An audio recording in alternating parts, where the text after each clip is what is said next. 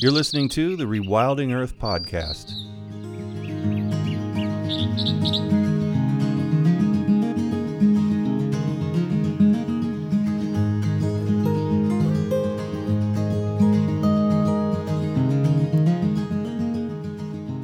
Rewilding Earth podcast is supported by businesses such as Patagonia, Catula, and Biohabitats, as well as the Weeden Foundation and listeners like you. If you love the work that the Rewilding Institute is doing, please consider donating at rewilding.org. And be sure to sign up for our weekly newsletter while you're there. Brian Czech is the founding president of the Center for the Advancement of the Steady State Economy. He served as the first conservation biologist in the history of the U.S. Fish and Wildlife Service from 1999 to 2017 and concurrently as a visiting professor of natural resource economics in Virginia Tech's National Capital Region. He's the author of several books, including Supply Shock Shoveling Fuel for a Runaway Train and the Endangered Species Act History, Conservation Biology, and Public Policy, as well as over 50 academic journals. Brian's primary contributions to ecological economics pertain to the trophic origins of money, the process of technological progress, and the political steady state revolution. How does a nice conservation biologist in a, in a group dedicated to economic issues? I, I need to know that story.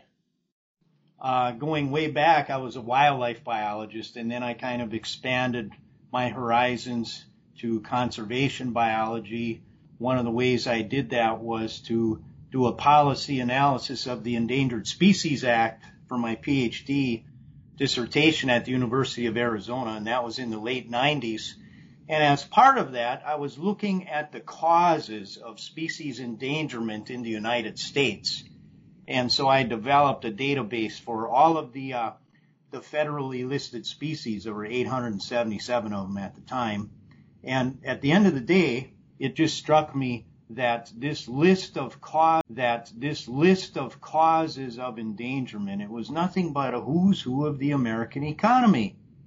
So, and as part of this policy design uh, model that I was using, well, what you had to do was say, okay, these are this is the context within which the policy has to work, and uh, and and in this case, the Endangered Species Act had to work within a context of a rapidly growing economy that every politician out there was uh, cheering on, or not just cheering on, but uh, adding policy layers so that it would grow even more and even faster. So that's how I got into it, Jack. I just didn't feel like uh, biodiversity conservation was anything except an exercise in futility unless we got at the macroeconomy. But I think that we we tend in in the movement to stay away from that stuff because it's just one depressing, two complex, uh, and three just very very daunting. First of all, that really resonates with me that you know your the podcast has only covered it for a few minutes out of that many episodes. It's the exact same thing that I found when I got into it back in the 90s um, I started when I noticed that the causes of endangerment were like a who's who of the American economy. One of the next things I did is I went to the back then, you know, we actually had to go to the library and use the uh, the catalog system, and I searched uh, all these databases. They were electronic, but not online, and they were databases uh, that had all the natural resource journals, and and there was zero about economic growth in the entire history of the journals published by the Wildlife Society, for example. Uh, that included mm. the Wildlife Society Bulletin, that was the trade journal, and then the Journal of Wildlife Management, you know, the heavy duty peer reviewed journal. Zero. There was, there, I think there was only one article that had the word economics anywhere in the title at all. And it was purely a microeconomic study, you know, like the price of some uh, hunting permit somewhere or something like that. So, uh, it's not surprising. And you're right, you know, who, why do we want to be dealing with that? That's not why we went into this line of work. We want to be out there in the mountains and, you know, seeing the beautiful sights and uh, and in a lot of cases we worked hard to be able to do that for a living. But you know, when push comes to shove, if we really love those wide open spaces and that wildlife and then the broader biodiversity globally, we have just got to get into economics and, and, and not microeconomics, but no, straight to the, the uh, macroeconomics of the nation at any political level. There are macroeconomies. You know, it's uh, macroeconomics isn't at all about the geographic scale. It's about aggregating economic activity. And so you have a, you can have a local macroeconomy, a state macroeconomy, the national and global macroeconomies. And it's the, that goal, the macroeconomic goal of growth that we have to change if we want to have any hope for conserving biodiversity. Otherwise, those causes of endangerment will continue to proliferate ad nauseum until we have hardly anything left we've made what we've made. We've done what we've done in history to this point with extractive industry and basically never accounting for uh, a whole forest of trees that we've taken down. That like it's just free and like it just comes from nowhere. And you know, I own the land. I bought the land. That's how we account for it. We, we got the how much the land was, and then here's all the profit I made from the trees. It, we never really account for the nature part of, of, of all of that. Why can't we flip the economy completely over on its head and go in the reverse direction and make all the things that are profitable now unprofitable and all the things that we did to get here, which took from the planet and, you know, lowered our biodiversity and poured carbon into the air, reverse it all. And why can't it just work in reverse where everything that we do is greedily done for the welfare of the planet? Well, that's uh, there's a long story, I think, to uh, in response to that. You could do a lot of that, a lot of what you're talking about, but don't expect that to concur with GDP growth.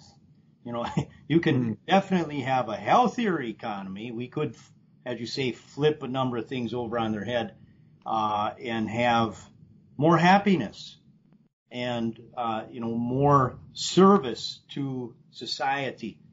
But that's not going to concur. That's not going to be conducive to GDP growth. And so that's the aspect of macroeconomic policy that we have to get in there and change this constant obsession with growing GDP. Because to grow GDP, you have to have more and more agricultural and extractive surplus at the base of the economy in order to free the hands for the division of labor into all the other stuff, including some of the good stuff you're talking about, frankly. You can't do those good things unless you have something to eat and some shelter around you. The basic structure of the human economy is very much like the economy of nature with its trophic levels. You know, and that's, uh, you mentioned earlier that this topic is daunting for a lot of us conservation biologists to get into. And I would like to encourage the, the biologists and ecologists out there by saying that, you know, as an ecologist, you're the economist of nature. You know more about the relationship between the human economy and the non-human economy than all of those so-called economists out there whose vision is pretty much limited to Homo sapiens. If you're an ecologist, you understand that in the economy of nature, we have trophic levels, starting with the producers at the base. And it's only when you get enough surplus of that plant production through the process of photosynthesis that you're going to have the consumers, the primary consumers, and then the secondary consumers, the omnivores and predators. And it's the same with the human economy. Uh, I'm afraid that we do have to have, if we want GDP growth, an expanding trophic base in order to grow the entire integrated holistic economy. So, in other words, Jack, I, the only real solution to this, I do believe, I do conclude, not believe, I, I say I conclude from the decades of studies of this now. We have to abandon that goal of economic growth and adopt instead the goal of a steady state economy and perhaps even some degrowth prior to uh, you know the right sized steady state economy. Well, that sounds like trouble for billionaires to me. Like, and those guys are pretty influential on this planet. How do you wake up in the morning with hope in the business that you're in? because there are so many things working against you. It seems to me. Well, there are, as you say, billionaires um, that are working against us. There, you might say, generally the system. You know, Wall Street and Koch brothers, dark money, and political economy in general tends to be very pro-growth. But we, we steady staters, have two really big allies on our side. And those are sound science and common sense you know, the common sense part, I'm afraid it's, it's become very latent at this point because the public has been flooded for decades now with this pro-growth win-win rhetoric that there is no conflict between growing the economy and protecting the environment. That's hogwash. But we've all heard it so much uh, with not enough pushback. We need more conservation biologists pushing back. Uh, and that's going to reawaken the common sense among people that, well, you know, come to think of it, there's no way you can have perpetually growing population times per capita consumption. It's just impossible. And so we do have that common sense on our side. And then when that changes the whole discussion, once there is widespread agreement that, yeah, there are limits to growth, because then the, the discussion turns to, oh, well, then when do we decide uh, what the right size of that economy is? Don't we want to avoid pushing it all the way to the to the max? And it's a very different discussion once the limits to growth are acknowledged. And before 2020, I would be like, you know what? That's all we need. But after this year and watching people just completely ignore all kinds of common sense stuff, you know, and just say, ah, whatever. I'm tempted to say cynically, uh, that we all know there are limits to growth. I think everybody, everybody pretty much understands that. It's not that it's a choice that's been made despite the fact of that realization. We're only going to live so long. I'm going to get mine, you know, greed, um, just not dealing with the issue, head in the sand stuff, which I'm pretty guilty of in this in this regard uh, on this topic. The daunting part again. I just I go hide in some wilderness. It doesn't seem like we know, and we're just making a conscious choice uh, anyway to to go forth because it's it's such common sense. How could anybody not know? Back in the early 90s, I worked for the San Carlos Apache tribe uh, I was there for five years, and I, I developed a wildlife management program for them, and then I was the the director of their game and fish department. And I'll never forget uh, one day I was out in the field with one of the uh, tribal game and fish commissioners, and I said something like, uh, "Well, John, that's just that's just common sense." And and he said, and I didn't actually like the tone of his voice when he said it necessarily, but he said, your common sense is not my common sense.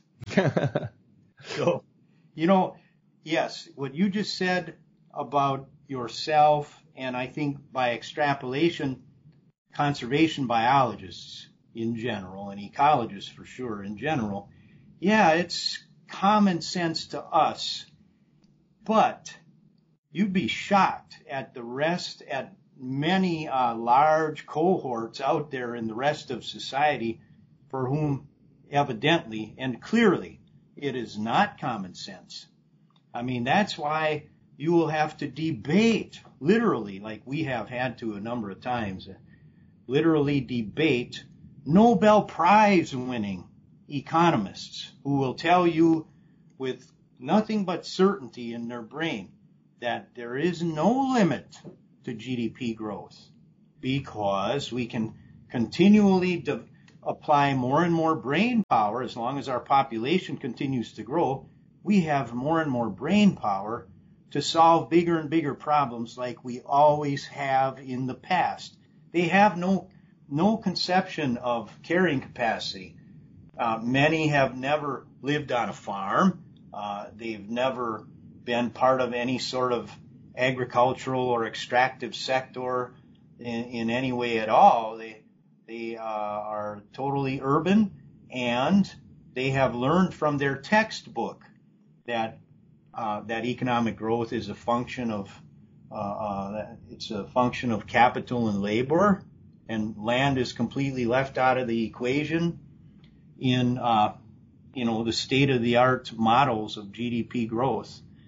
So yeah, that's the answer in a nutshell. That again is just another reason why I really encourage ecologists and conservation biologists to get into ecological macroeconomics because you'd be surprised. You have a lot to bring to the table. And once you do, then I think our common sense uh, will prevail fairly, fairly readily. You're listening to the Rewilding Earth podcast. Did you know we also publish insightful and inspirational content from leading rewilding scholars, poets, artists, and organizers from around the world? You can visit rewilding.org and sign up for our weekly digest to receive brilliant, fresh insights on everything rewilding. You'll find over a decade of articles and news from the front lines of wildlands protection and all kinds of restoration efforts. Check us out at rewilding.org and don't forget to share it with friends. It seems like there ought to be a law that you're not allowed to be an economist until you have uh, addressed what you just talked about about growth uh, and, and and the stupidity of of the idea of infinite growth. But I mean that messes up their whole world. If you include that, that screws up everything else they learned about things. I mean, GDP is their church. Well, I think the the starting point for understanding what a steady state economy is is by reminding ourselves what economic growth is. So Economic growth is simply increasing production and consumption of goods and services in the aggregate. And it's indicated by growing GDP and it entails a growing population and or per capita production and consumption. And so the steady state economy is basically all those things except stabilized instead of growing. So it's stabilized population and or uh, consumption and production and consumption per person. And all else equal, it's going to be indicated by a stabilized GDP. And uh, it, sometimes people ask, well, what would a steady state economy look like? And I tell them, well, to start with, uh, look out your window. Do you like what you see there? And and uh, if so, wouldn't you like that to continue? And if that's the case, well, that's your steady state economy. And if most of the rest of the people in your uh, democratically governed community like where they're living and like what they see out the window, well, then try to maintain that. That's a steady state economy. If you don't like that, uh, the noise of those, the bulldozers there, you know, a quarter mile away and all that dust coming up from the new road that's being constructed and what that's going to do to congestion in the area and taxes and so on and so forth. Well, that's your growth economy. That's the starting point, I think, to consider the steady state economy. So in a steady state economy, how, what's life look like for people? What, what happens to the ambition of people who have come up generation after generation who have made or have had family members, um, generational wealth built on that extraction growth economy stuff. Like, how do they even envision their place? Because they're the ones we have to worry about when we're trying to argue this case, right? Well, it's everybody we got to worry about, but in their particular case, the conversation to have with them is your extractive industry, let's say your timber industry, uh, don't you want to continue that? And if you do, that, that's one of the easiest examples because, of course, you have to have sustainable yield. You can't liquidate that forest and, and remain in business. And they all know that. That's why I do think the people that do still have that common sense about limits to growth are especially farmers, uh, hunters and fishermen and fisher people and loggers, ranchers for sure.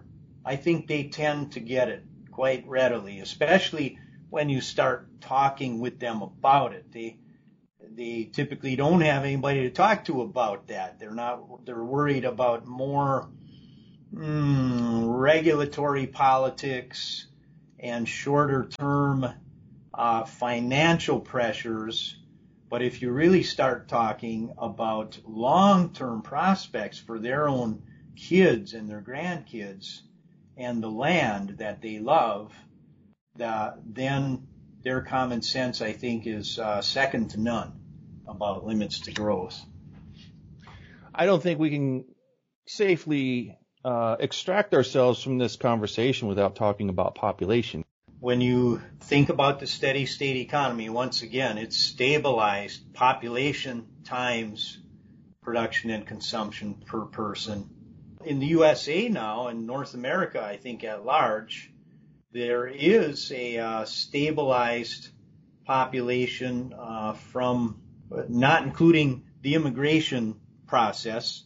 The population growth rate now is such that the population is pretty much stabilized. Per couple children is, is right around 2, 2.1, which is replacement rate.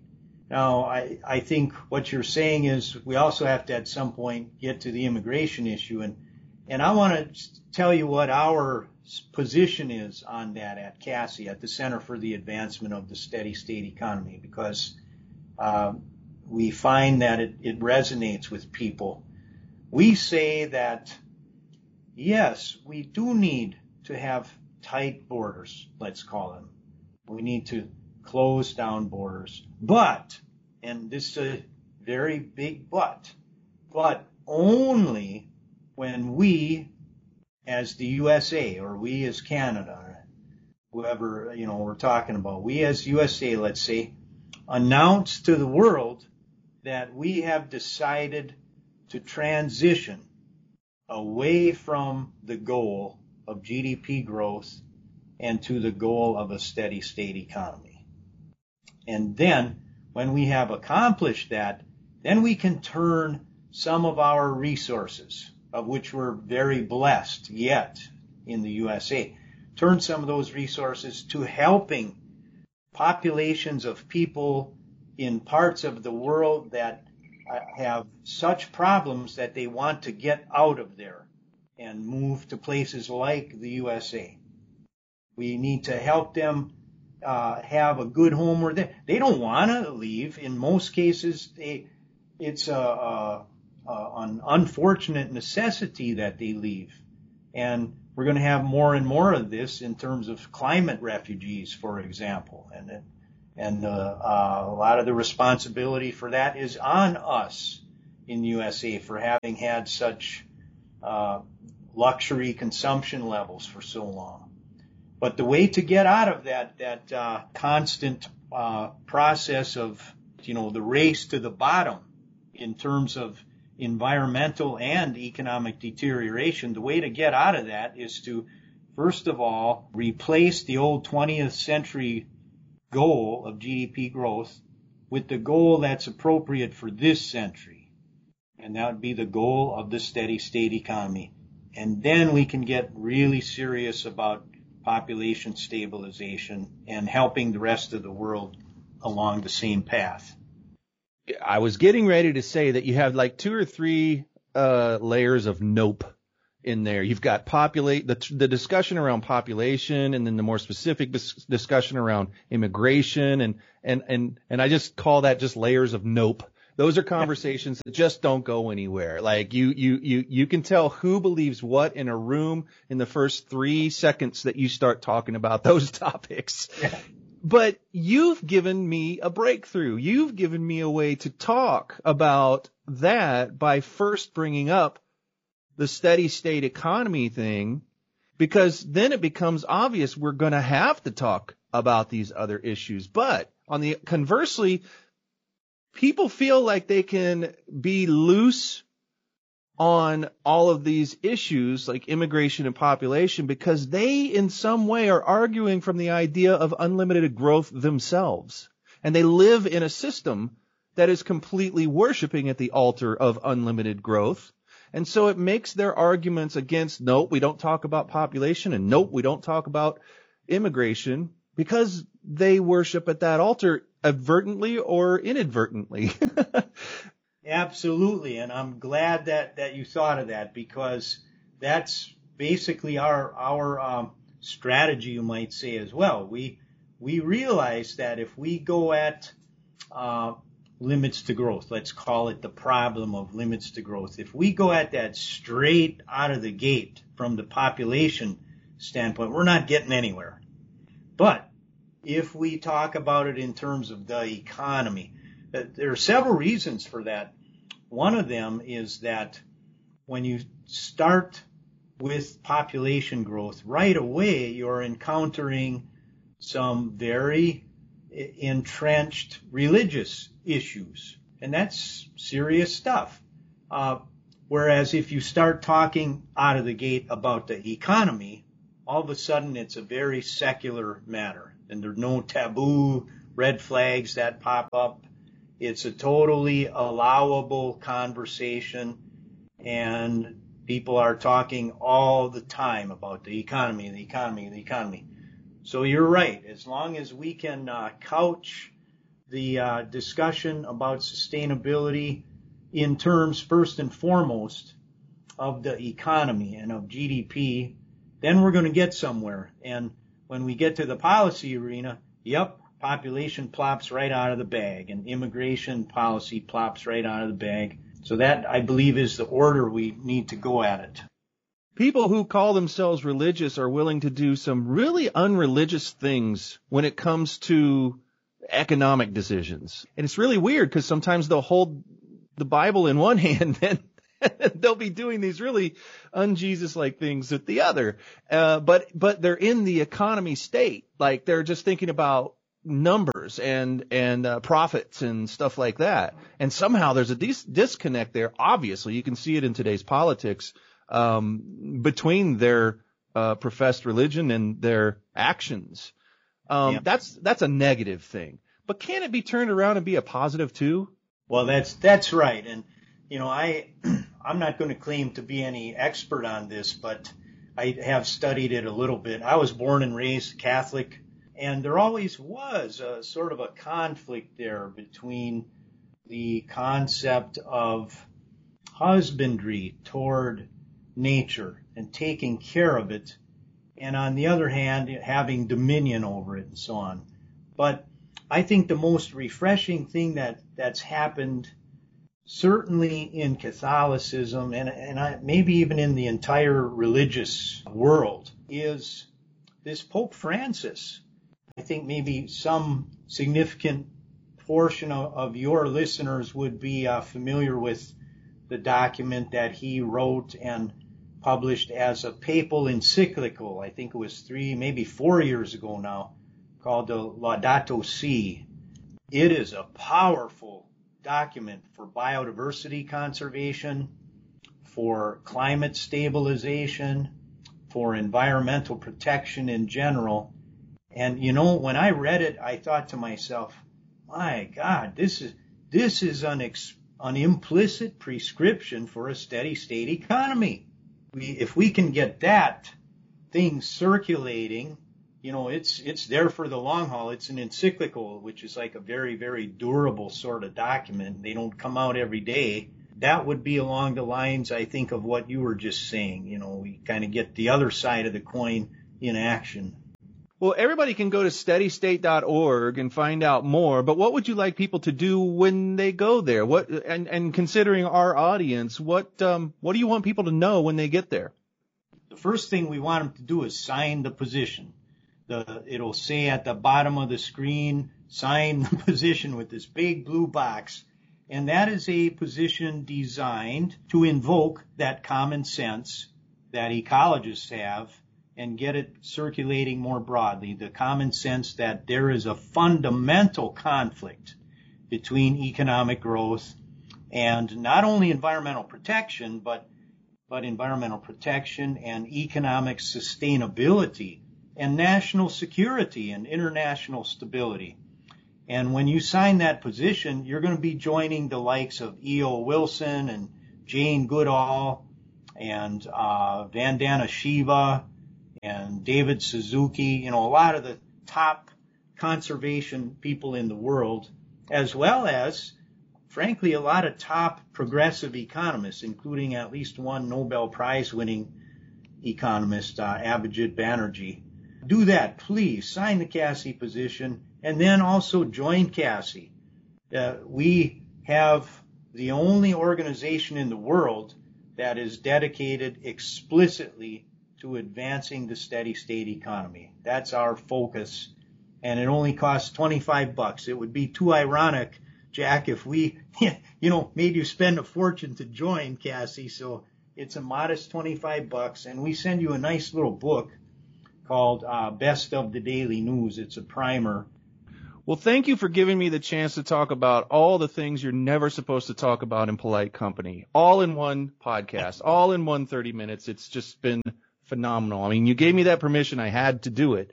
This stuff is stuff you have to pay attention to. And you made me really interested in it today. I didn't have that high a hope that I was going to be this engaged because I knew what we were going to talk about, but actually, you have a great way of making this approachable and I thank you for that. And I hope that other people get that out of this too because it is at the heart of everything that we do. Well, thank you, Jack. It's been a real pleasure talking with you and thanks again for the opportunity to be on your show. Thanks for listening to the Rewilding Earth podcast. We do what we do because of you. This podcast is supported by listeners like you who long to live in a wilder world. Please consider donating at rewilding.org and subscribe to our weekly news and article digest while you're there. To go the extra mile, you can follow and share Rewilding Earth on Instagram, Facebook, and Twitter. Bonus points for sharing this podcast with your friends. To listen to past episodes, go to rewilding.org slash pod. That's rewilding.org slash P-O-D.